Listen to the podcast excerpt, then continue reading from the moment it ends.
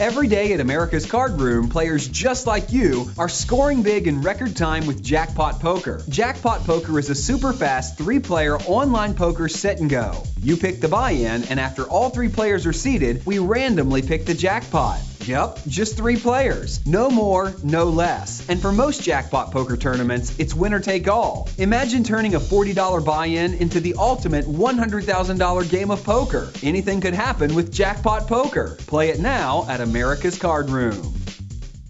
Okay, welcome to Ask Alex episode 121 on the OneOuter.com podcast, sponsored by AmericasCardroom.com. If you want 27% rate back from AmericasCardroom.com, simply sign up for your account by clicking on one of the ads or banners on the OneOuter.com website. Follow us on Twitter at OneOuter.com and join the Facebook group facebook.com slash groups slash OneOuter. This episode and all other previous episodes are on the OneOuter.com website and via iTunes for free. If you want to send questions in for the show, then email questions at OneOuter.com or tweet them or post them in the Facebook group. Alex, episode 121, you are back. Um, anyone following Alex on social media that'll know he's been pulling a lot of all-nighters and stuff and um, burning the candle at both ends, as they say, and getting all the work in. So he's had a sleep, and he's recharged, and he's raring to go. Yes, sir. I am back. It's been a it's been an interesting week. Uh, I, I kind of measure my weeks like between what I tell you all on the podcast and uh, uh, the last time we spoke, I did this thing where I said, "Well, I mean, I'll just, usually people get weird about talking with money. I'll just talk about money, okay?" I, I was I said I'm gonna make five thousand dollars by the next time I talk to Barry, right? And I did it, and that was pretty cool. I had to use every, you know, that wasn't just teaching, but that was every method I had. I just didn't want to be stressed on the way back to the states. You know, it's always good to have a little like uh, in the coffers when you're moving, just because weird things c- come up. And yeah, I was able to do that. So yeah, I did burn the candle at both ends for a while. But it's just amazing the number of things that come up during like the average it, it, it's crazy how difficult. I, I'm reading this book, and this guy makes this point where it's like you will never be without problems in your life. There will always be problems. The question is, are they good problems or not? And I th- think these are good problems because it's going to end up with me leaving the leaving Costa Rica, which you know it's been a very wonderful country, but I I've worn out my welcome here, and uh, they, uh, it's it, it, it, there's just little things like okay, I have a bunch of money, right? But my debit card isn't here yet. My debit card was lost in Prague. I ordered a new one the from the airport in Prague the second I realized it was got missing because that that had all my back uh, not my backers money, my investors money on it, right? And I, I just I couldn't take the chance even if I found it later. Well, I never found it. Um, I canceled it and I ordered a new one, and it's going on 26 days. The Costa Rican post office has not brought me my card. Um, they say it's in transit the entire time. So, you know, I'm in this weird thing where it's like I can't cancel it and get send for a new one. I guess I could and show up in Laughlin, Nevada and get it. I don't know, Barry. What do you think should I do? Should I just keep waiting? See if it comes mm. out. Well, the fact you're moving, you should probably be better phoning the yeah. company and explaining that it's not here. You are going to move, and what do they suggest? Yeah, you know? I, that's yeah, that, that's what. See, this is why I surround myself with adults. I am not an adult. I was raised by wolves. Because it is possible it's been intercepted in the post as well, and someone's tried to use yeah, it. Yeah, oh, that's a good point. That's a good point. I'm pretty sure it's going to be here the next day if I cancel it. Though is the thing. Like I'm just yeah. after talking about it, it's going to arrive tomorrow. Yeah, no, we'll see about that. Now, uh no, there's. I mean, there's just been a lot of like just goofy things that come up, and uh, it, you know, like my dog's paperwork to get out of the country has been more of a hassle than I realized it would be and stuff. But yeah, you know, I'm pretty happy to be getting out of here. It's pretty. Uh, I got uh, I got a plane ticket. Check this out, Barry. Okay, this is this is the plane ticket I got. Fly from here, San Jose, Costa Rica, to uh, Las Vegas, Nevada. From Las Vegas, Nevada, after I'm there for a few days, to New York, because I'm just going to camp out on the other side of the border before WPT Montreal, and I'm going to chill out there a bit, see some friends. Uh, from New York to Montreal, from Montreal to Las Vegas, how much do you think that ticket was? Three co- three countries. Uh, well, you sound by the tone of voice like it's a really great Yeah, deal. it was a good deal. What? How low So, do you think I got I'm- it? I'm going to say seven hundred and twenty There you go, dollars. five ninety. Five ninety. Oh, well. Isn't that insane though? I mean, Yeah, yeah, I'm happy. Yeah. Now, it's amazing some of the cheap deals you can get, especially if you shop around like with this kayak and Expedia. Yeah, know, Airfare it's Watchdog is another really good one. I never even heard of that, but I imagine they do all pretty same sort. Of, it's the domestic flights in the US that are always so cheap. Like if you mm-hmm. if you fly to Vegas and you want to stop in, like even from Edinburgh, if you want to fly to Vegas, you can work in a stop in New York for Seventy know, like- bucks. yeah, yeah, like, something like a hundred pounds, something extra. You could spend three, four days. So you're like, well, when you're flying there, if you can't afford it and you can get the time, then you may as well do, you know, a few right, nights the, the whole somewhere thing. else. Yeah, yeah, yeah. yeah. No, I mean, uh, by the way, guys, we're doing a little movie magic. I had to run to the restroom to expel myself. Uh, I'm a little sick today. I'm uh, that's the other reason I've been not sleeping that much. I've been uh. It's really weird. Do you ever get to the point, Barry? Like when you get sick, you're you're out for like five, seven days, right? Uh, like, uh, do you, when you get sick, do you get really sick? Because you don't. Yeah, I've never heard you sick, like ever. So you must be one of those guys who, when you get sick, it's a big deal, right? Yeah, yeah, yeah. T- touch wood. It's like That's it usually. Yeah, it's, it's usually something, but I've not been actually sitting, you know, in a while. So yeah, you gotta just. Do you, Yeah, it just comes and goes. Do you think that's because of our jobs? Like, where if we take a day off, it just costs us? It, it, I don't know. I think it's a thing like when you're working, if you're doing a lot of like on all the time, you sort of. I think you you're producing more like adrenaline and cortisol, stress, and all these different things that.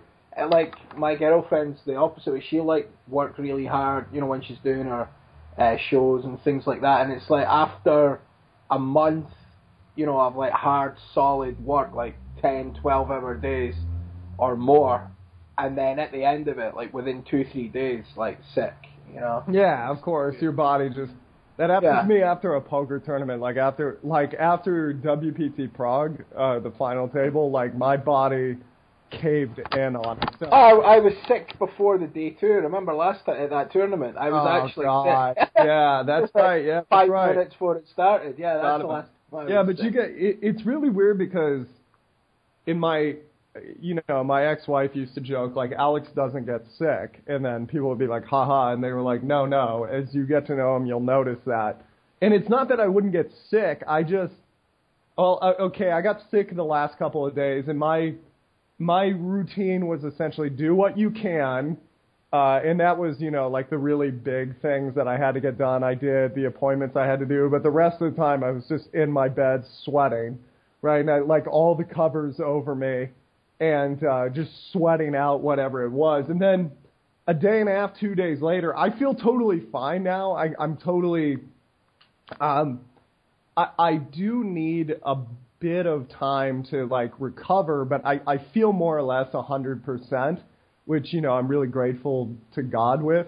But it's interesting how when you're younger and you're like you're in school, you you know you get like a sniffle and you're like ah, I'm out today, you know I'm, uh, I'm cool like and then when it's on you and the money's on you, it's uh it's a little different. You see you start thinking you know. I don't know. Sometimes I, I take it as that my brother jokes with me. I can't remember what it was the last time, but I think I I don't know if it was sick or I just like hurt my shoulder or neck or something like that. He said to me, uh, "Oh, that's just that's you, just an excuse now. So tomorrow and then you can take the next couple of days just lying on the settee watching films or whatever." I was like, "I don't need an excuse to do that. I do that far too much. I do that far too much." But it is. It's like you can justify it to yourself, like. all right, I'm not well. I'm going to just take it off. You know, luckily I'm in a position I can just go right. I'm not doing anything today, and I'm doing that. And I kind of enjoy that sometimes. You know, it's like of course. I almost embrace the illness, which is a dangerous thing because you sort of you're kind of like subconsciously wanting to be ill so you can actually stop yourself. Like Right. because you know what it's like when you work from home. It's like me. I'll sit down.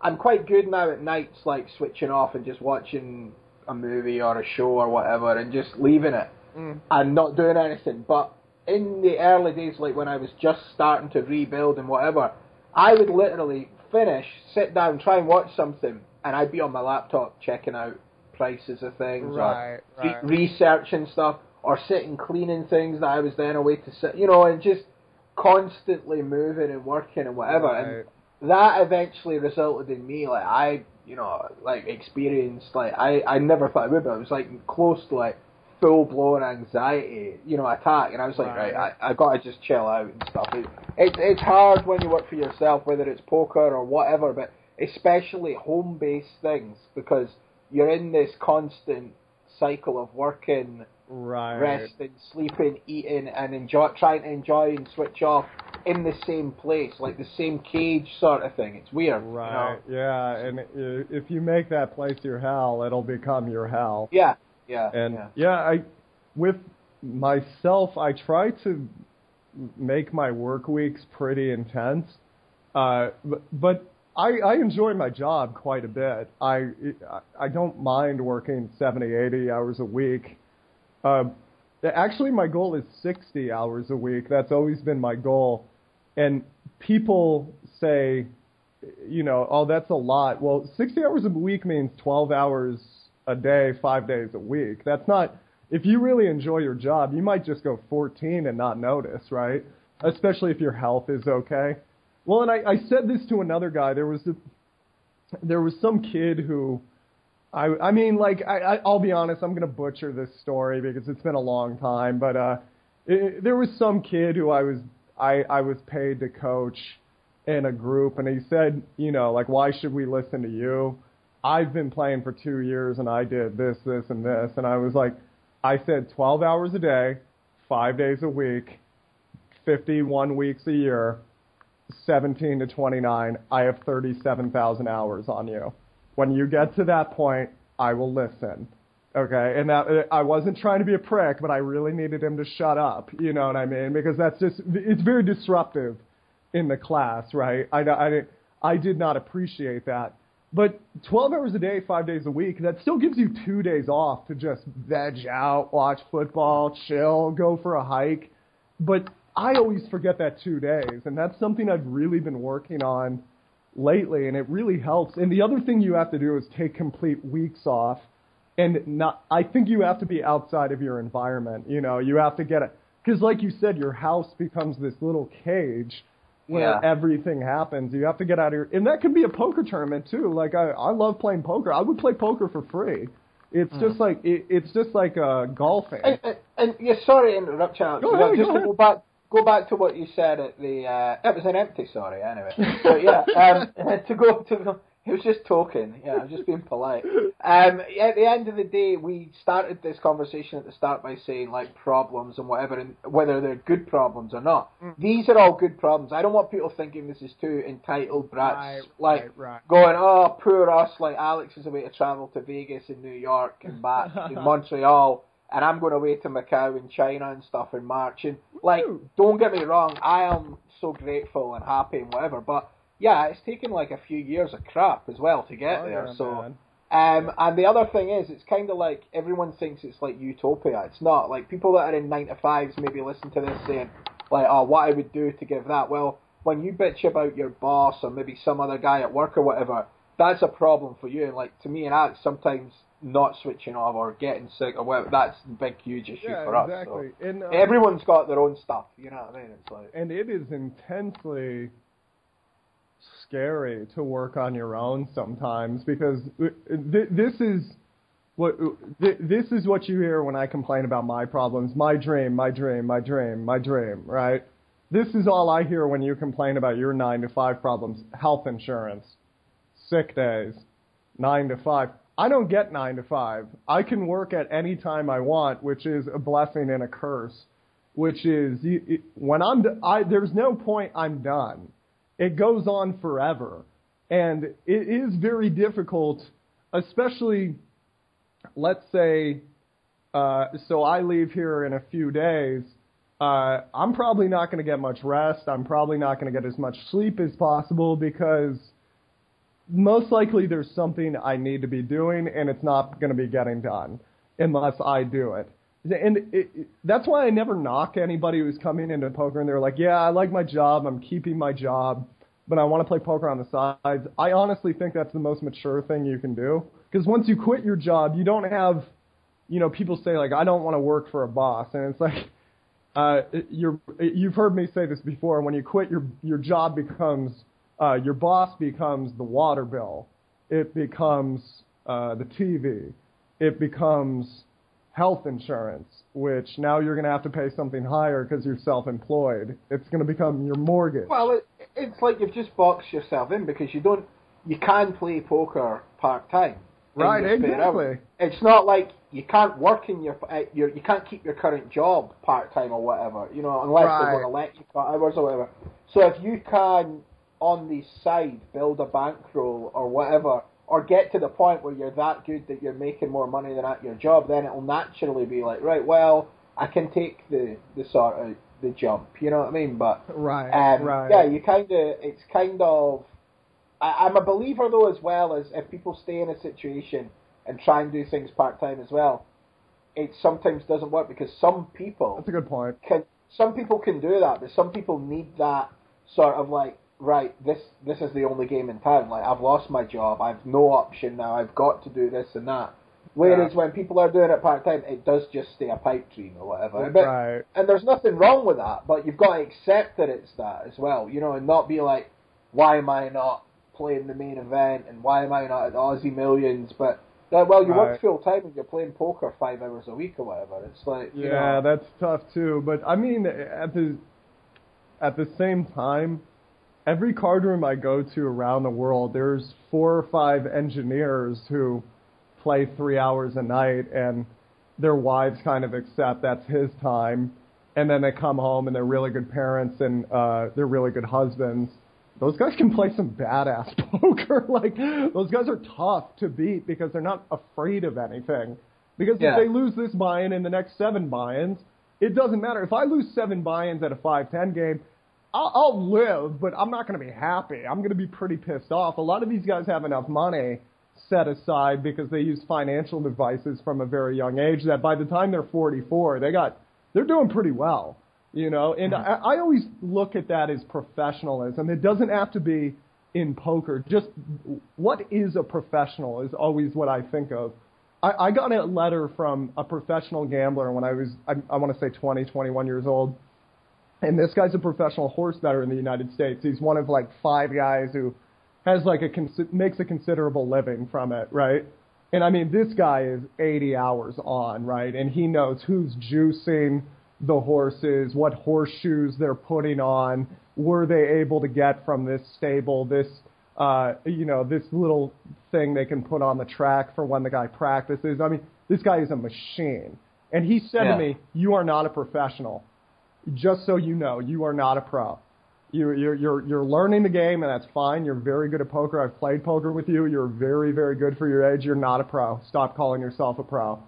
And I didn't know what he meant at that time. You know, I was like 21 years old, and I had six figures to my name. I was like, F you, old man, you know. But uh, he was absolutely right because I didn't have money in the savings. I didn't have health insurance. I didn't spend quality time with my family. I let all those things kind of go to the wayside. But at the same time, I do believe there's something for what you said, which is there's sometimes I think if you have no dependence, I, I think if you have nothing going for you, like there, there is, like one of the most exciting times in my life was living in Seattle and Everett, trying to make it as a poker pro and like eating the two dollar noodle dish at the Vietnamese place because I couldn't afford the five ninety nine teriyaki down the street on 45th in the U district. And I look at that time very fondly, and people said, "Well, you must have been terrified at that time," and I was like, "No, I was going after my dream."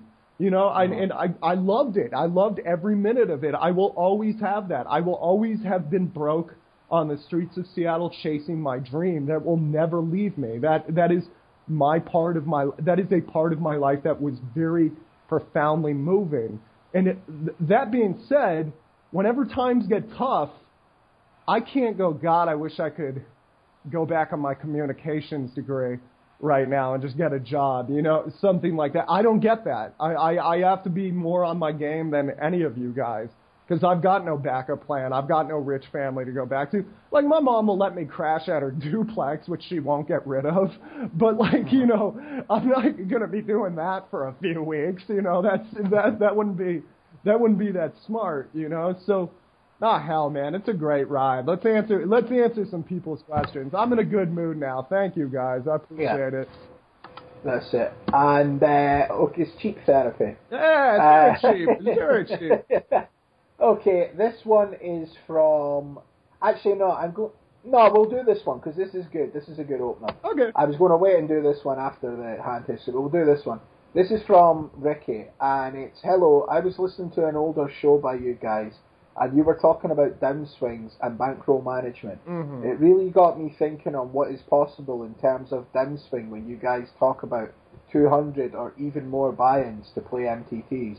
Can you expand on what sort of downswing is possible? Now, before we get into that, I actually, it's weird how stuff like that happens, but just a few days before this guy emailed this question, I was actually reading this article by this like trader guy that does, you know, financial markets, and he put up this table. I don't know if you've seen these, but I, I assume it relates. To, you can just easily relate this to poker as well. It's like um, it's the win rate down the uh, y-axis Mm. and the percentage probability of successful losing trades within a 50 trade period along the, the sort of uh, I'm going to put it in the blog notes as well for the show so people can actually see. So basically, Oh, cool. it sort of looks.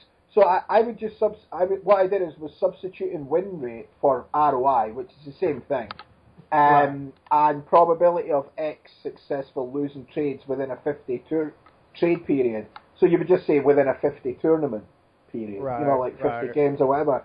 And it's like if you look at it with, uh, I mean, what's an amazing like what's a current amazing ROI, Alex, for like standard like MT for an average winning MTT? I, I know where you're today? going with this. Let's say forty percent. Right, so and that that's a beast, isn't it? That's a that that's a very good yeah. player these days. Right, so the probability with someone with a 40% ROI, the probability of uh, successful losing tournaments within a 50 trade period or whatever, right? So you've got 100% for 2 Mhm. like in a row, 100% for 3, 100% for 4, 100% for 5, 97% for 6, and then it goes all the way down to so the probability of uh, 11 successive losing tournaments within a 50 Mhm. tournament period is 14%. Exactly. And you would actually say, I mean, that shows you like, and just looking at this graph, it's like when you say, and if you take your win rate down to even like 20%, which is still a great win rate and whatever, Mhm. you're going down to like 100%, 100%, 100% of 9, 10 losing periods Right. to, to 11. So if you even substitute that for cash games, you know, like a buy-in sort of thing, Yep. and what your win rate is at cash games, Right. it shows you that, like, mathematically, it just it's, it's one of these handy little things that just reinforces the fact of right. if you don't play totally overrolled, then there is a, ch- a high percent chance that you're just going to go broke anyway. You know I Exactly. mean? Well, I talked to a trader. I'm really blessed in my job to get to meet a lot of people from interesting backgrounds. And the only trader I've talked to that's clearly just a genius, right? He's he probably would shirk that term, but he's clearly pretty. Uh, and genius to me means knows your limitations and works very well within that, right? And he was telling me I, he said something along the lines of the market has variance that will outlast your bankroll. It, it was something like that, right? Oh, I asked him. This was after the oil crisis, right? And the what do they have in uh, Russia? It's the ruble, The, the Yeah. yeah, and Yeah. That, that had gone down 50%. I took a look at Putin. I took a look at his people, and I was like, you know, one thing you can't say about the Russians is they don't follow their leader and get to work. I think this economy is going to rebound. And I talked to him, and he he made he didn't tell me to not do it or do it. I was going to invest a lot of money in that currency. I didn't end up doing it. That was completely my fault, not his fault. And of course, I would have made a fortune off of it because it rebounded like three months later, like in what the Washington Post was calling a miracle. I was like, nice, Alex, nice, you know. And then, uh, but he was talking to me. He was saying a lot of the money he makes is just you know, uh, like he he looks for bread and butter bets, and it's something like he knows the stock's going to rise based on this stupid little stimuli that's going to, you know, generally when like the weather's nice, things go up and stuff like that, and it's just stupid stuff like that, right?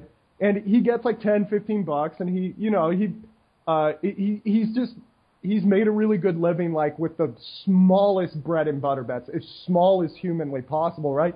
And even he, you know, he's got the house, the kids, and all that, you know, and he's been doing it for years and years and years, and he's still, you know, he, it's still tough for him, and he's like the lowest variance guy I know when it comes to trading, right? Like the, like the very, very bread and butter bets, right? You want to get to what other people are doing, like some of these big investments.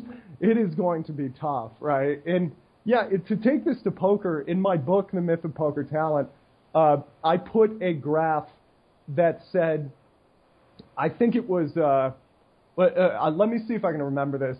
I had a guy with a 40% ROI playing the Sunday Million every Sunday for 10 years, and I believe he did not show a profit 44% of the time, is what my simulation told me, which I didn't make myself. I made on pokerdope.com, which you can see the variance there.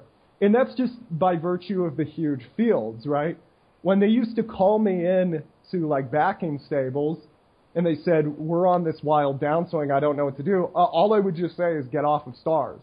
Get into Yeah. 50 person tournaments, get into 100 person tournaments, turn them loose, tell everyone they're never going to play on Poker Stars again unless they do this. And uh, you're, you're you're expected to have two guys leave you in makeup, so it, write it down. Expenses are going to be you know, 4,000 to 20,000 depending on who li- leaves. But however bad you think it can get in poker, it can get worse.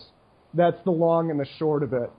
And uh, I think you can mitigate that very well by moving down religiously. And I I don't even mean like okay, I only have 186 buy-ins for this level. I'm going to move down to where you're going to 200 buy-ins. People used to laugh at me all the time back when I became like big scary poker player and I'd go back to $20 sit and goes, sometimes I just wanted to feel good.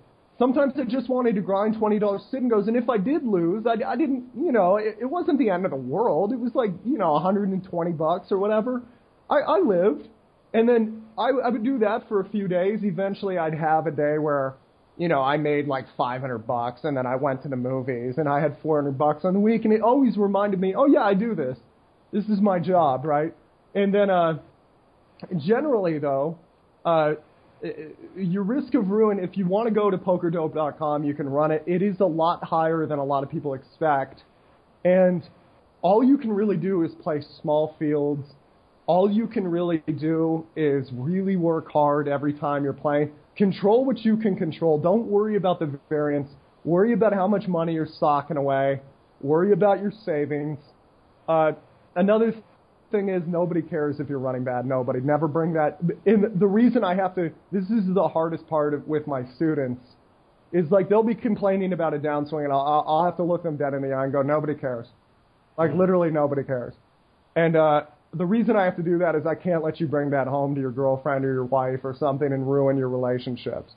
It's uh, it's not fun, but uh, it happens. You know, it, it's uh, and uh, I don't.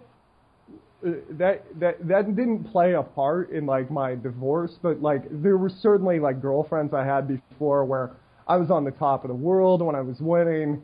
I was really Yeah. down when I wasn't, and you know, to their credit, they just you know they got sick of it and they had every right to, and they you know, uh, we we get into some blowout and I can't remember who left who, right? But uh, Yeah, and um, it was uh, uh, one time I clearly got laughed, but it, it, you want to take that out of your relationships. You want to make sure you're playing like the lowest levels you can stand. And remember, it's a marathon, not a sprint. You can play poker till you're 80 years old. There's no rush. These big poker tournaments are, are going to be there forever. They're only going to get bigger as online poker kind of fades out in a few places. You know, I, I mean, I think online poker has another like 10 years of being really amazing. And then I think there's going to be some really smart people that are going to make it very resistant to like right now there's like super smart people behind America's Card Room. Now a lot of people are like you know, a lot of people say like, well, America's Card Room has had growing problems. Like, like no, they make a very fair game, and uh, they're very vigilant. I know the people personally; they're very into their product. Obviously, things aren't always perfect, perfect, but it's a lot of the old Benny Binion. Here's a fair game. Put your money down, see what happens, right? And we're not trying to, you know, we're we're, we're going to take our little cut, but we're not going to skin you alive like PokerStars is going to do, right? I think more people are going to come into it with this attitude, but there's going to be a transition as you know everything gets fractured with the different. Uh, you know, once it comes back into the states, it's going to be a little fractured. It's going to be a little fractured between different uh, legislative bodies, and yeah, yeah. It, I, and I think live poker is going to have. I think it's going to have a bit of a resurgence and so all those big live tournaments you're looking at, during that period of time, live poker will have a resurgence, and then online poker will have a resurgence. And I think it's going to be, especially once, like China, like I don't. Okay, I'm getting really deep into this now, but I don't think communist China is going to last. In the old days, you know, if you got one TV with a broken dial and you lived on the coast, you might get one Korean uh, television source. They have all the they have all the media from all over the world and they know how everybody else is living. So I think China is going to move to a free market system at some point. And you got to remember that is a billion people, right? In India is rapidly modernizing. I'm very against what they did with the monetary system where they just cut out the small bills. By the way, did you hear about this, Barry? Did we yeah, talk yeah. about this? Yeah, okay. Yeah, yeah, yeah, and, but anyway, that's two billion people coming in, and they like poker. They do like poker. There's a lot of them that like poker. It's just a matter of, you know, getting the technology to them and all that, right? And then, anywho, it, it, I think it's going to have its. I think you got 20 years for poker. Poker's going to have leaps and bounds. Don't rush yourself. Play what you're comfortable with. It's uh, if you feel like you're on a downswing that's kind of the hardest thing because nobody, nothing's ever going to teach you how to get out of a downswing other than getting out of a downswing. And uh, the big thing is you can get out of a downswing with just pure luck. You just keep burning the candle at both ends and then you win something. That's the worst thing that could possibly happen to you because you're just going to keep doing that with more and more money. And I, I have some buddies that did that and I mean, like one year they had half a million dollars, they had a million dollars, and next year they had nothing. You know, so yeah. you don't want to be like that. Just take your time with it, play below your bankroll, save some money from your job, keep your job, get your get your degree. It's a long game. Doyle Brunson got his degree. Chip Reese got his degree. I believe Chip Reese got his degree. Yeah, Chip Reese got a degree. All these guys got degrees, you know. They and uh you know, go to college, work on your social skills, work on your uh, work on your networks, be social. The game is always going around on around you. Enjoy it, enjoy it while it lasts because you you think like it's going to be really fun when you get there. The really fun time is the come up. When you're coming up, it's really really fun. Once you get there, it's it's still really fun, but it's uh it, it's lonely at the top. It's a. it's a. I mean, it's a job. You know what I mean? It's a, it's just like any other job, and you know you got to you you got to you got to be on point. Like the IRS, like if you fudge up like a 30k score, like they're going to be pretty patient with you. If you're on year 11 of being a professional poker player and you messed up some paperwork, they're not going to have any patience, right? It's going to come out of your pocket, and then you know that you start you start like dating and stuff, like as a poker player and realizing how weird that is, and how you know it's it, it becomes it's a different animal once you get there, right? And then by the way, there's no guarantee you'll get there, uh, and there's no guarantee you'll stay there. You could be knocked off at any point. Uh, there's I can't tell. Well, let's be realistic. I mean, the odds are against you anyway. Yeah, yeah, yeah. It's real. Yeah. There's more people that play poker. There is less. Per, you know, was it the one percent or the two percent or whatever that are the big winners? Right. And the rest of the people are really raking themselves or playing against themselves and and going broke slowly. Really, exactly, you know, exactly. it's it's no, true. Essentially, you all should be like Carlos Welch, and uh, I mean, like Carlos Welch travels the country Anybody who's going to teach him, he's going to listen. He keeps his expenses really low. He puts some money on the side just in case. Uh, he makes really long-term investments that are really good. He educates himself every day. And I mean, I, I know I use him as an example a lot, but I don't really have that many like good friends from poker. He's a really good friend because it's like you see what that hunger does for you, right?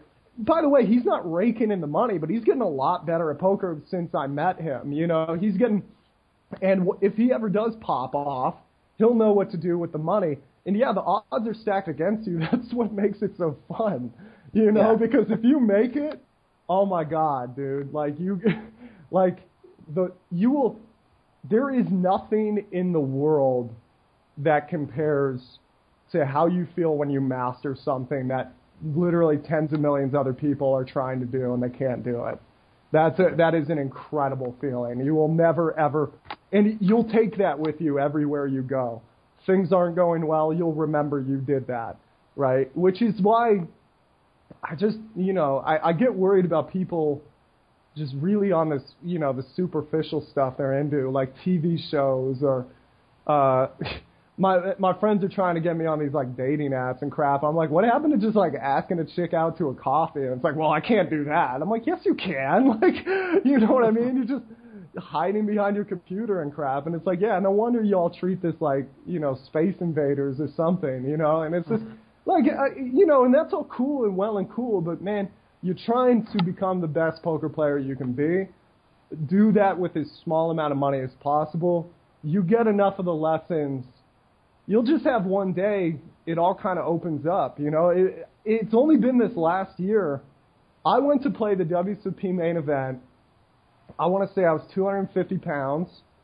Uh, there's one amazing photo, if I can find it, of how fat I was. Um, divorce, pretty, you know, my, my ex-wife had pretty much said she wanted the divorce like a week ahead of time. Uh, really not that healthy, not sleeping that well, obviously very depressed. Uh, still cash the main event because my training is so much better than these other people and that that's from a lot of scraping by, living in crappy places, uh, playing the smallest games I could. Uh, if you're on a if you're on a downswing that affects you, that's your fault. You're playing too high. Uh, it, you need to kind of it's kind of like going up Mount Everest. You have to make different base camps, right? And wait till you get used to the air at that camp, and then uh, you got to go up to Camp Two, Camp Three, and then you got to go for the summit. And you might not go for the summit for 20 years you know, I'm I'm t- I'm 11 years into my career. I'm not even going to Vegas right now to try to make it happen. I'm going to Laughlin, Nevada.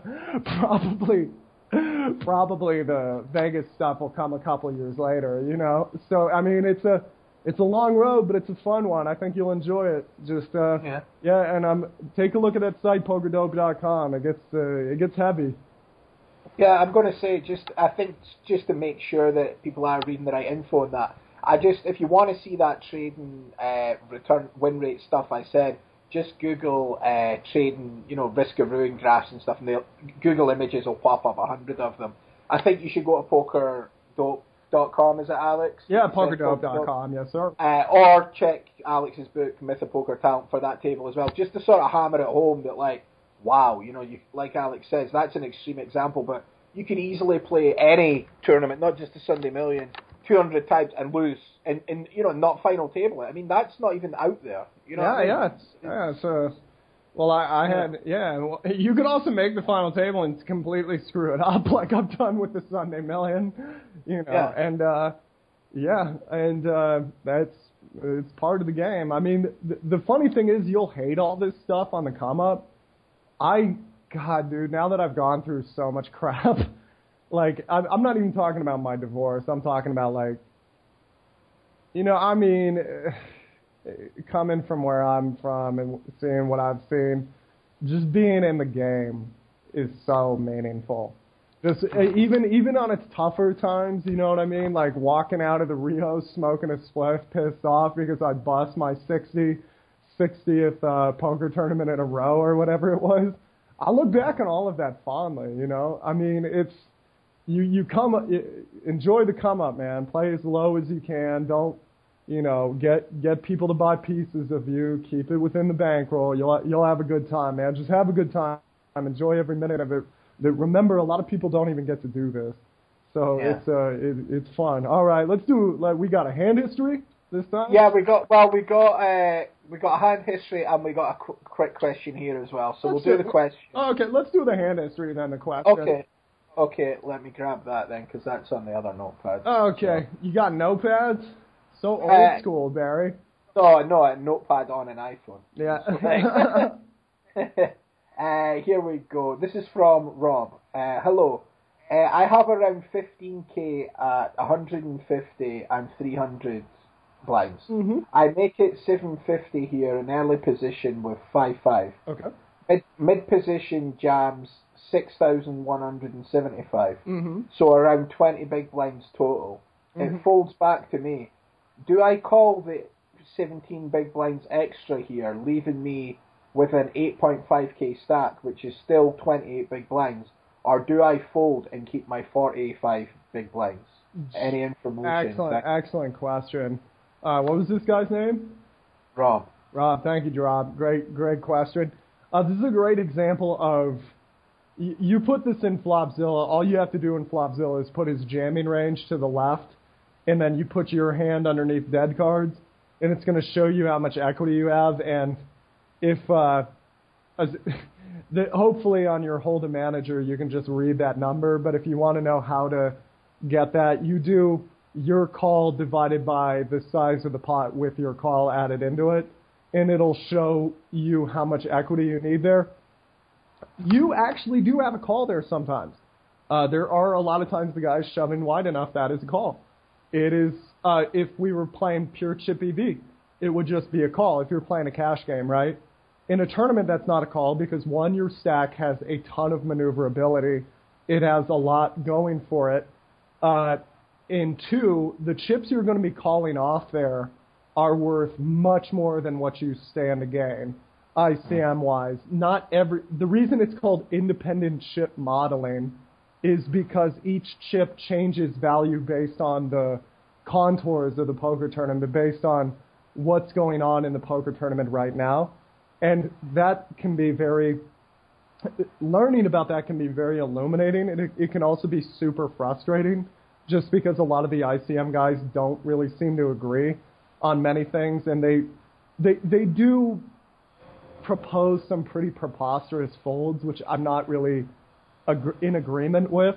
That being said, this is one that's really h- helpful, which is this is one that is uh, really helpful in that you just understand that the chips that you're the, the chips that you're risking are worth much more than what you stand to gain. And I don't think your maneuverability or advantages in the poker tournament are going to be so profound that you can gamble here. This was something that was very popular in 2006, 2007 you'd hear a lot of analysts at the time in poker discuss, well, he's going to gamble here, but he'll take over the poker tournament if he wins. I don't really know many guys who are that good anymore, and it's not that there aren't still Phil Ivies in the world. It's just that everybody else has gotten much better. People are much better at three bet semi bluffing. They're much better at calling down, and you just can't take over a tournament the way you used to. You you do have to take your time, which is fine. That's another way to play. Uh, but it, that really cuts down on the potential advantages from mm-hmm. calling there. So since we're cutting down again and again the advantages from calling there, and it wasn't that good spot, good of a spot to begin with, I, I do believe you should have folded there. Thank you for the question, Rob. That that was a really good one. So, like in summation, what you're saying is going from 45 big blinds to 65 is not really, you know. That's a perfect way to pay. Uh, 45 to 65 does not change your tournament Yeah, nearly as much whereas 45 to 20, 25 Yeah. kind of does. Yes, it does. That, that puts you. You can no longer three bet. You can no longer double barrel. You can no longer do uh, many Yeah. things. And uh, I mean, you imagine trying to make this more. If you can imagine, uh, like a, like a. i i I'm trying to make a very ridiculous analogy. Let's let's put this to soccer, right? if a guy could become 20% faster on the soccer field, it it wouldn't be nearly as advantageous as him becoming 20%, 30% slower would be disadvantageous. You see what I'm saying? Like it's just it, it it's such a big deal when you get below normal function in a game, right? This is like in baseball if they sent you up to the plate and you had half a bat as opposed to a bat that was like 20% longer, right? It's not going to help you that much, the addition, but it is really going to hurt you if you take the disadvantage, right? So, and this doesn't exist with cash games. That's why if you run this on Card Runners EV, a lot of times it'll say it's a it's a profitable play because Card Runners EV literally assumes you have billions of big blinds. You know, you just Yeah. it's a ca- it's a cash game and you can Yeah. do whatever you want. So I mean, yeah, I mean, uh, it, it, there's I say I mean too much. Forgive me, guys, but there's uh, there is a chance. I think Card Runners EV is running a bunch of new tournament stuff that's really interesting. I haven't fully explored it. ICMizer has that stuff, and that's really interesting. I've taken the nuts and bolts assumptions that I know 100% from it and that from those programs, and that's mostly what I teach because, to be honest with you, ICM, I feel it is very difficult to describe potential of growth. It, it is very dis- difficult to describe the essence of a poker tournament through mathematics. And these guys are doing gr- what the, their work is very important, but I don't know what to teach from it yet, except for There's what. I- probably situations that it's applicable, but like you say, the overarching thing is survive. You know what I mean? It's like Right, right. Well, and there's there's many times I know in ICM I, I'm working with uh, probably one of the best mathematicians in this. It- we're we're making a uh, book. Well, essentially, he made a book about staking. I contributed a few funny stories and some real life experience from staking, and I mean, this guy's the best with the Monte Carlo simulations. And essentially, anytime he's overseen some of my investments, things have gone well. Uh, but it, we, we can get into these long conversations where, you know, his math, uh, his ICM charts say you should do one thing, and I, I completely disagree, right? And I, I just disagree based on my 10 years of experience in poker tournaments, but I can't put that into a numerical value.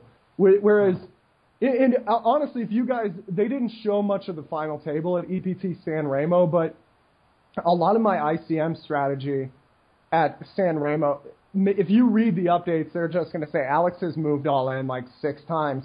The reason for that was the range I could move all in with was actually pretty liberal because with the average stack size of 18 big blinds, nobody could really call me that.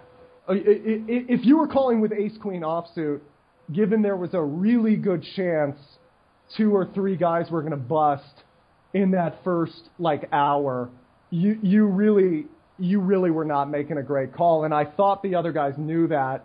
So I did what I wanted to do. I got up to 25 big blinds, and I got into my big flip that was supposed to help me take over the tournament. It didn't. I lost the flip, but uh, I I wouldn't take it back how I played, and a lot of that was working with the the Germans when it came to the ICM. So that wa- that was cool.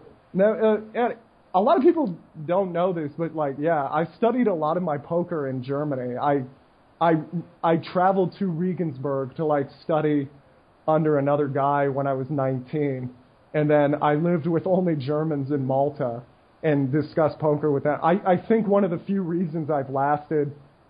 Of course, I'll never hear the end of this now that I've admitted it, but uh, I think one of the few reasons I've lasted in poker is I did get the German logical, uh, the very German like logic logic game uh, introduction to poker, and thinking of it as a game and these questions of logic has really helped me. And whereas I, I think Americans really we try to equate poker with like sex and driving, you know what I mean? Mm-hmm. you're either good at it or you're not, damn it, you know, and that's it. That's not always good. But yeah, okay, what's that last question?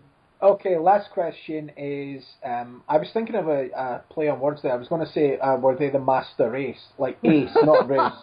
You know, is that what? That's what the that's what the gang that's what the gang was called, master ace. I uh, you know? I wear Masta Ace, incredible rapper, yeah. but like there's a where I was in Regensburg, like what was it like? Actually, I think I think they said something like Hitler's like crow's nest, like where he was was like down the street or something. I don't, I don't actually it, could, it was in Bavaria. No, no, no, it wasn't down the street, but it was like nearby. And I was like, yeah. you look around and you're like, Jesus Christ, this is where that dude was. Like that's, yeah. that's a weird yeah. thought, you know. And then yeah, anyway, anyway.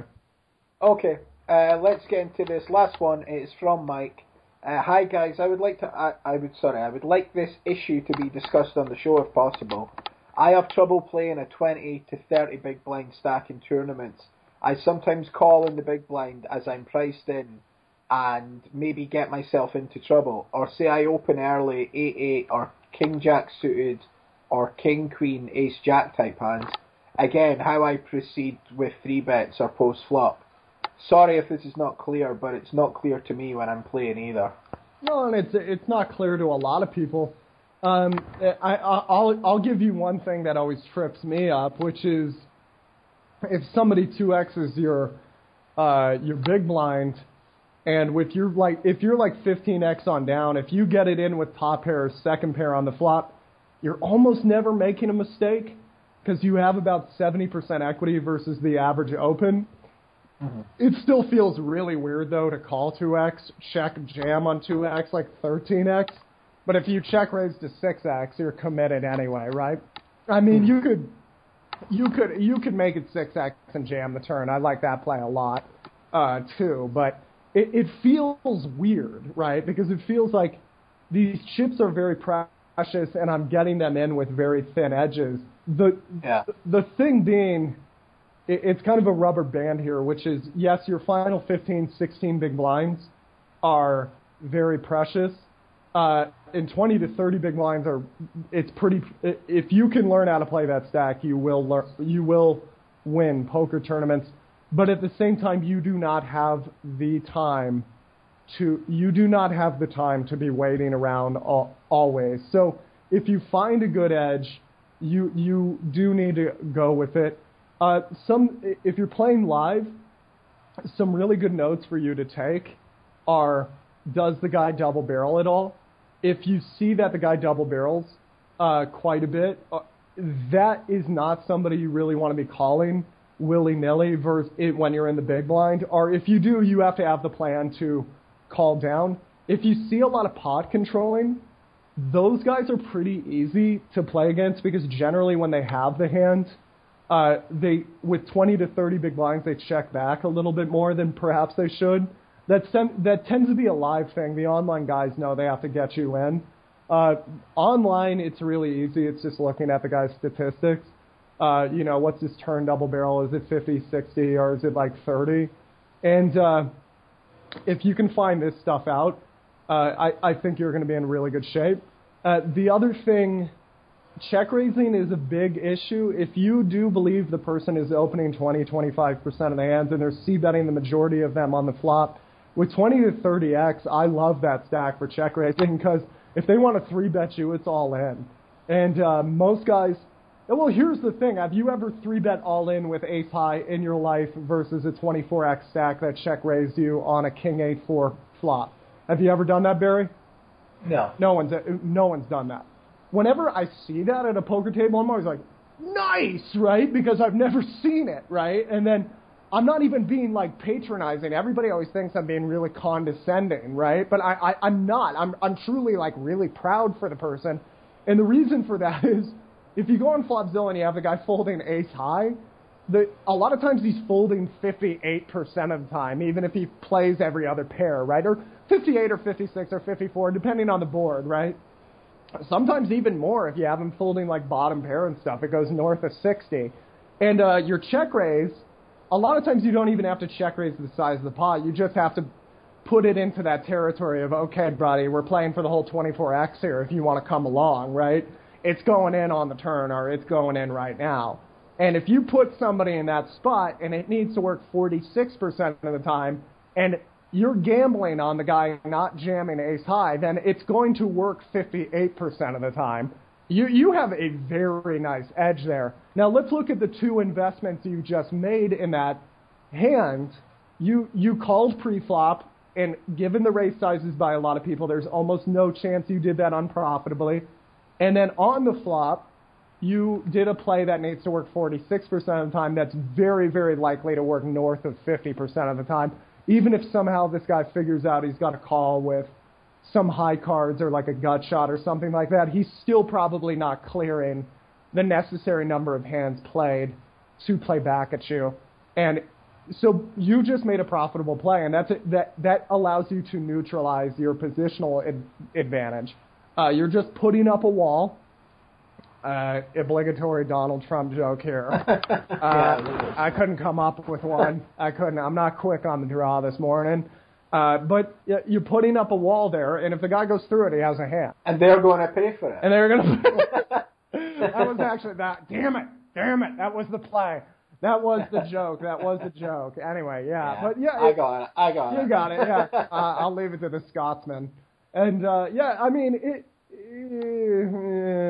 Yeah, that's that's really if you can mitigate those factors, how often the guy is barreling, how often you should be check raising, and uh, uh, knowing what the guy likes to do post flop, I, I think you'll do just fine with those stack sizes out of position. When you're not in out of position, I find many people are doing three bets way too much with 20 to 30 big blinds. And that doesn't make a whole lot of sense to me because there's a lot of people call 22x all ins way too frivolously. You can you can wait a, a bit, right? Like I, I especially when I play live, like I see a 22x all in and like king jack calls. I'm like, okay, all right. And th- there's also people call off too much when you bet for value. Really focus your attempts on the later positions and if there's somebody three betting you pretty wide to your left, just adjust your opening range. Like drop out the ace eight offsuit from the cutoff if you're not jamming that. But do raise, put it in with ace nine, and you'll go home and put that on Card Runners EV, and you'll find it was a pretty juicy profit. And even the ace A probably was as well. And um, I, I guess that's a short overview of how I look at those things. Uh, if you uh, Oh, I got to talk about Test Your Poker too. Damn it, I should have said that earlier. But if you want to learn more about these kind of spots, I'd recommend that a check raise fool. Uh, there's a lot of discussion about check raising in that video. It's uh, yeah, you can just write me at alex at pokerheadrush.com. We'll discuss how you can get that. But yeah, uh, everybody, all ten of you still listening. it's uh, uh, no, uh, I have a webinar this weekend, Test Your Poker 2 even if you cannot attend, a video will be provided to you. It is going to be 99 99 if you buy before Saturday. On Sunday, it goes up to 149.99 because we always like to reward the early adopters. And uh, yeah, it's going to be a really good time. There's a preview. Oh, I'll send I'll send the preview to Barry. And if you guys don't got money, don't worry about it. I get so many emails uh, to give you an idea of how nice our fans are, Barry. And by the way, I always cringe when I say fans because that makes me that makes me feel like Michael Jackson or you know what I mean, like a pop. But I, I guess I don't have a better word. Like our fans are so nice. I get all these emails where it's like I'm broke and I'm in college and I'm eating like noodles, but I really wish I could buy something. No, no, no, no. That's what all the free stuff on YouTube is for. You don't need to you know, obviously, if you come into some money, I, I'd really appreciate it if you guys want to invest in poker coaching. You come to me, but that YouTube channel is there for everyone who ain't got it. You know what I mean? Until you do got it, and uh, uh, you can check out a Test Your Poker 2 preview, which I thought looked pretty snazzy. I was very proud of it. Barry, I love my job. I was up all night making that video, and it looks so nice. And it's there's something to be said for creating, isn't there? You know, because once it's done, it's done. It's just like there's there that is. You know what I mean? It's a thing. Yeah, Yeah, yeah. Like a, some kid in Mongolia probably downloaded it, so now it's going to be around forever because it's going to be on somebody's hard drive, you know. And then, and yeah, like historians will look. Poker is bigger than chess and will continue to be bigger than chess. Just the way that there's movies like Searching for Bobby Fischer right now about chess, and there's guys that are legendary in chess there's going to be that with poker over the next hundred years, and I, I just I get so much gratification and so much satisfaction and contentment knowing they're going to look back, they're going to see those videos, and they're going to go, "Hey, this guy really wanted poker to grow." And he was he, was putting this stuff out for free. That's weird, you know, because I, I do think prices for consulting are going to go up as, you know, there's going to be more guys like me coming in in the next tw- 10, 20 years I got I got really lucky because my mother's a, an educator, so I got to watch it all the time growing up, you know. So I think that helped me. But yeah, no, it's uh, it's check out that video. It's uh, it's fun, man. It's like an hour and forty minutes of just free content. And Is that on YouTube? Yeah. Yes, sir. It's on YouTube. Test your poker too. Just you can type that. I'm gonna I'm gonna send Barry the link.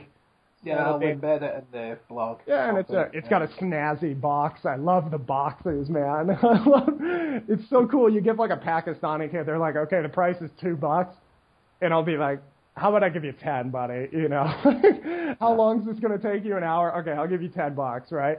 And then they're like, ten bucks, sweet. And then they like they haul ass on the box, and yeah, it's it's fun, you know. I don't. I, yeah. Would you feel good about that? Paying like a Pakistani kid two bucks an hour? I didn't feel good about it. I didn't just cause I got, just because I got the money. You know what I mean? I, I'd offer him one fifty and work from there. you evil, evil globalist. You evil globalist. No, I. uh I don't know. I just. I told myself if I ever had money, I'd pay people what they uh, what they're uh, you guys you must think tipping in the United States is absolutely insane, don't you, Barry? No, because the service is brilliant. I don't mind it. Oh, America. Good... I, I don't mind it at all. I what I don't like doing is just people expecting tips. Yeah, I, I tip zero or probably anyone. I, I tip I tip I only tip in the UK if the service is brilliant and really really good. I'll tip. Right, if right. really. If their face is tripping them and they're just attitude and it's like no, I'm like, I'm not tipping. yeah, know? yeah. No, I mean. In fact, I've even asked before for like standard gratuity in some restaurant in the UK. I was like, what? The guy was terrible. You know, I was like, sorry, like, could you take this off? So I don't think it was worth it. Wow, that's strong. But but but the flip side, like, we were out for food um, a few weeks ago, and I gave the guy, like, the waiter, a twenty pound tip, and the bill was only like, you know, twenty eight quid or something. Right. You know what I mean? But he was an Eastern European guy. He was absolutely amazing. Everything was good, good. And we had we had a problem with the food as well. Like the state, there was I complained. The centre back ch- changed it again. God, I sound like like a right demand. No, you know, no, I mean, uh, but you know, it was bad, but he was so good and handled it all great. And I actually said to him, I said, "Do you split the tips here?" And he says, "No." I says, "Well, that's for you." I says, "Good, because I'm glad you don't split it, because like you right. deserve it. No, like, no one else does. And like in Vegas and that in America, honestly, I of I I've never had bad service in this. State. I can't I love, remember. I love American servers, man. I I had I tip zero more than most Americans because most Americans are te- terrified to tip zero. But I my average 98% of the time I tip 25% because it's really just random. I'm not working as a waiter. You know what I mean? Like, if I came into poker a little later or something, you know what I mean? Like, there's, uh, and, uh, yeah, it's, uh, what was the, I, I remember one time I had a server in Vegas and some guy like barged in and he said, ladies first, sir. And then he went to one of, and I just, I was cracking up, right? How well he did that. And it was like, I, I was just, and I was thinking, hey, this guy's educating my dumbass friends, you know, who constantly manners are such a lost art in the United States. Do you find that in, in the states, like we're we're just kind of Yeah. bar So we barge some, in. so- some situations I would say again, but not in terms of service and whatever. But the average um, customer or punter, like in the casino, is yeah, like hold, I mean, I hold doors all the time, and Nobody says "Please, thank you." anything. Nobody does anything. I, I usually fill people up for it. I'm usually I usually say, "Oh, thank you, yeah, yeah," and they just like, "What?" Like you spoke to me and it's made it awkward. But I'm like, I live on that edge of awkwardness, Alex. I love me. I I say that to my girlfriend. Like she's sometimes like, I'm like, "Are you embarrassed?" She's like, "No, it's fine." I'm like, "Ah, see that uncomfortable space that I put people in. I live, I thrive on that." You know, it's like. I mean, that's pretty neat in business. I'm I'm usually too. I'm so I'm such like a beaten child. Nobody ever says thank you when I open the door in the states, so I just I don't expect it. the best time I can't remember if I told it on the, the podcast actually before in an older show. Um, we went for food like my dad's birthday just last year, um, June last year, and it was like twelve or fourteen of us out, you know, a massive table, me, my brothers, my dad, like nephew, everyone. And we were there, and this place, my dad had actually ended up booking the wrong restaurant. He thought it was somewhere else, and and I was wondering why he was going there because it's not a great place. Like, it's just like it, it's just like standard, you know, but but it's family friendly. So I thought uh, maybe because like some of the younger kids are there and you know whatever. So we go and the food was, I mean, fucking awful. Like I I, I didn't even you know I was I was picking at things to try and just I, I was starving. I was like, actually that's inedible. This is terrible. And the guy comes and the service was crap. And this young manager comes. He's like, was everything okay? I says. To be honest, no. I says mine's was terrible. I mean, I, I it was disgusting. He was like, "Oh, what do you mean?" Exact. And he was just not really. He didn't even apologise straight away. That. And he got to the stage, and I just says, "I put it this way, right? If you want the actual, I wouldn't have fed that to an animal like a dog. It was, it was ah. disgusting." Hmm. And he starts looking at me, going like, you know, I mean, the guy's maybe like in his late twenties, and it's just constant rhetoric. And he's like, "Okay, I want to make this right for you, so we're going there now. What do you think?" And I was like, "Well, you tell me. You're you're the manager. I mean, it's up to you what you want to do here in this situation. You know." Hmm. And he's like, "Right, what about if we do this?" And long story short, he started like this or that, and all he kept saying was, "I want to make this right for you," or whatever, right? And now there's like a couple of other tables looking at me like basically with this guy, and I swear, Alex, I just I says, "Listen, mate, I'm going to make this really easy for you." I says, "You've got me standing here in a restaurant haggling with you over a mistake that you've made, and the the the, the, the, the sub." And the substandard food that you've set fed out, I'm feeling like I'm haggling what I'm paying here. So I'm going to make it really easy for you. I'm only paying for my drinks. I'm not paying anything for the food. And if you want to ban me from the restaurant, that's fine, because I won't be back anyway. Smart. And his face was just like, okay, just the drinks. And my dad was, my dad's really the opposite. He was like, oh, look, I just fine. Mine's was fine. I'll pay. Even though he was moaning about some of his. Yeah. And then my brother starts going, yeah, mine's is the same as his. So if he's not paying, I'm not paying. And Alex, it turned into this fucking like we were a big table of white trash, eh? you know. and I and I just said. I just said at the end, right, there's the money for, what was that? You know, two coat, right, three pit, right, there you go, buy, I'm off, you know, and just left, and everyone's doing that, and eventually the guy ended up just, the whole food bill was cleared, it was just drinks paid for, and my dad, and Wow. wow. I think he actually ended up wiping some drinks, but that was a situation of just how not to handle customer service, and it really frustrated me. But really, like America gets a lot of stick, but I rave about the service. I say it when I come back every time. I'm like, you go there, there's never a problem. It's like they're psychic. They're you're just the way to ask for something extra, like hot sauce or a bit of lemon for your seafood or what, and it's there. They're coming over with it Right. anyway. It's I like mean- you know, it's amazing service. So I don't mind tipping these guys. I, I don't mind tipping. I understand why some people from other cultures wouldn't uh, understand it. But yeah, it's kind of the old American thing. Like you earn your wage, right? And uh, but in the old days, I remember like my grandfather didn't tip a lot because he'd just say you didn't you didn't earn it, young man. You know, and it, like that's kind of gone in the states, which I don't like because I, 99% of the time the service is impeccable and I just tip 20, 25% or whatever it is, right? But there, there's one time out of like, actually it got to like one time out of 10 a few years ago. I don't know what changed, but everybody just kind of was like, hey, I deserve a tip. And like, I, I had a guy like follow me out.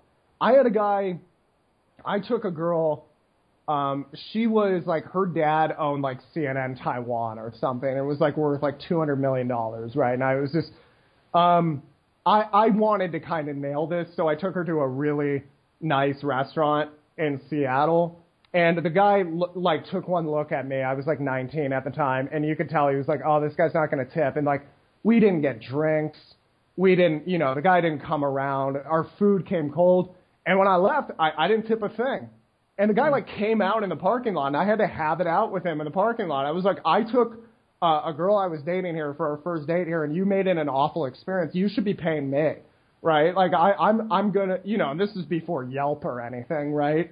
And I was, I, I, I was like, honestly, I, I, you should be thankful I didn't call your manager and try to get you fired, because like, and he was a snob the entire time and all that. And the guy wanted, and the guy seriously was like, you should give me 40 bucks before you go. And then I, you know, I didn't, I didn't want to cuss in front of the lady, but I was like, buddy, you get, you, you can go F yourself, you know, Yeah. like, and I, I, I, you know, and I, I, it was just bad, right? And the, the, the only, it's so funny you brought up mistaken restaurants. I have to tell this story, but there was one time, okay, my sister was graduating high school and I, my mother gets a lot of ideas, which involves me spending money.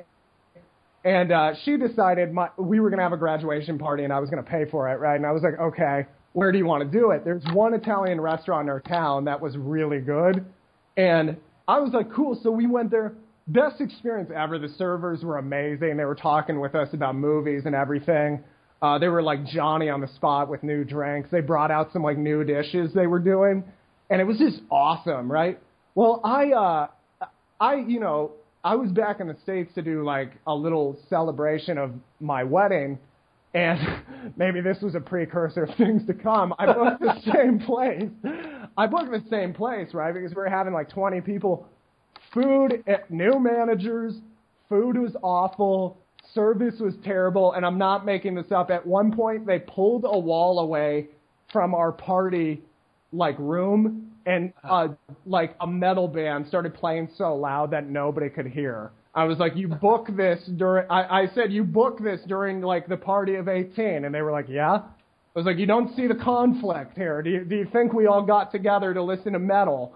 You know, I was like, "By the way, I'm a metal fan. This isn't good metal, right? like this is really yeah." Anyway, ended up being terrible and overpriced. All right, enough stories about servers. Yeah, if people are still listening, uh, Alex, how can people get in touch with you uh, for coaching your products? Test your poker t- 102, isn't it? Test your poker 102. Yeah, yeah. It was uh, t- no, it's not test your. It's test your poker 2. We we uh, Oh, live Poker poker two. 102 will be Ah, will be that's coming coming. up. Yeah, that's coming up. Um, test your poker two. Uh, 99.99. Y'all want to sign up for the one on Saturday, but check out the free hour plus version on YouTube right now. Just Google Test Your Poker 2. You'll see it should be the first thing that pops up. A lot of people are, they say it's like a free university class on uh, on poker, and I'm about to cough, so excuse me. not really the greatest pitch ever. And if you want me uh, to write me about personal lessons, uh, write me at alex at pokerheadrush.com or assassincoaching at gmail.com. And uh, yeah, that's that's pretty. Oh, check out pokerheadrush.com. I haven't been blogging because I've been working so damn much, but that's probably that's probably going to change uh, today. So you know, check that out. There's like new book reviews. There's new uh, the new battles and everything. Got a new battle coming up on March 25th in Fresno. If you want to come out and hear me pretend shoot another human being, uh, yeah, you can. Yeah, yeah, blah, blah, blah. yeah but actually, Yeah. I'm retiring the gun bars. I'm retiring the cussing. I'm gonna try to I'm gonna try to elevate with this one. I have some nasty bars for this battle. As you just go into Am- an America where it's really acceptable. I know, I know. I'm trying to be. I'm above it, man. I'm a I'm an enlightened cat. You know. Anyway, yeah. Well, thanks for listening uh, to this show and putting up with me and Alex for now. If you want to send me and Alex a tip, then PayPal questions at oneouter.com. Uh, and I'll I split it with Alex. Cent of it. yeah, no, I, I'll split the tips fairly. Ah, After- I'll believe after- it when I see the paperwork, kiddo. Yeah, Anyway. Yeah, anyth- yeah. Thanks for listening. Keep your questions coming into Alex on questions at oneouter.com on email or tweet them at oneouter.com or post them in the Facebook group. Thanks for listening. And that little tail end, we hope you got some humour from it. It was that's kind of like what me and Alex talk about when we start to stop the show and have like five ten minutes just talking uh, bullshit, and um, you guys got to listen to it. So uh, if you stop listening, that's fine. But thanks, thanks for listening to that point. Until next week, cheers. Salud. Every day at America's Card Room, players just like you are scoring big in record time with Jackpot Poker. Jackpot Poker is a super fast three player online poker set and go. You pick the buy in, and after all three players are seated, we randomly pick the jackpot. Yep, just three players. No more, no less. And for most jackpot poker tournaments, it's winner take all. Imagine turning a $40 buy in into the ultimate $100,000 game of poker. Anything could happen with jackpot poker. Play it now at America's Card Room.